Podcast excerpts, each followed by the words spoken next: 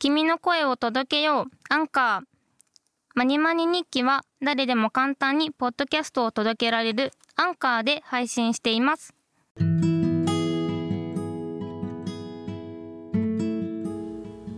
んにちは、あいこです。今日は金曜日の焚き火会フェスに参加してきたのでそのことについて話します。9月30日の金曜日に福岡県田川市のいいかねパレットで金曜日の焚き火会フェスに参加してきました。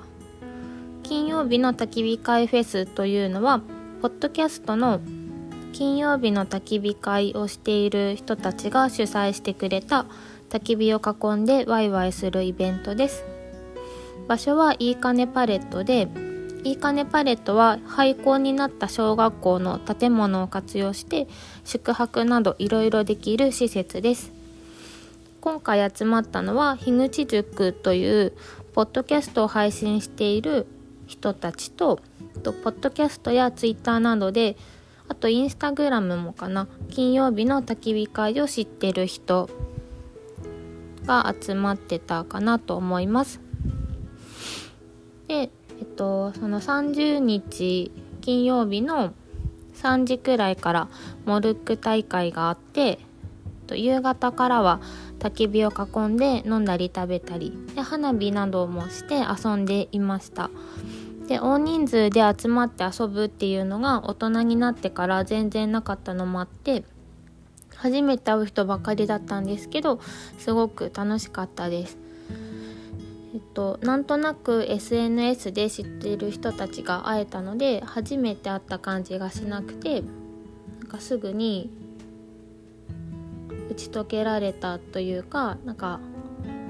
緊張してなんて話せばいいか分かんないとかそういうのがあんまりなくってすぐ一緒にご飯食べたり遊んだりするのができてなんか面白いなと思ってました。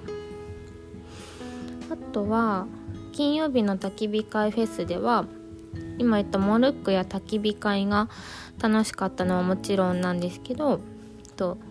焚き火会をしているりょうさんのサムギョプサルやカレーもすごく美味しかったしあと今回参加して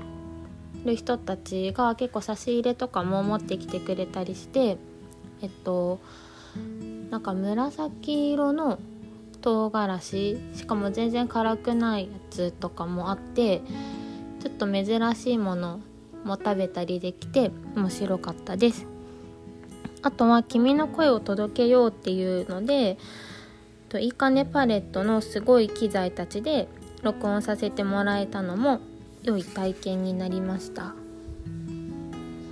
で今回ツイッターで話したこともあったモグタンとかシュウさんとも会えたし直接話したことはなかったけどこっそり見ていたイザさんや素敵な人だなと思ってた。月のセラビさんにも会えたのがちょっと感動的というか推しに会えたような気持ちでした。あとは樋口さんにも会えたのですがなんか推しに会えたというよりは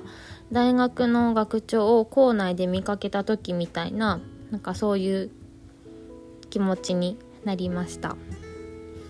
いいかねパレットはちょっと福岡県なので遠いなとは思うんですけどまた遊びに行きたいなと思います。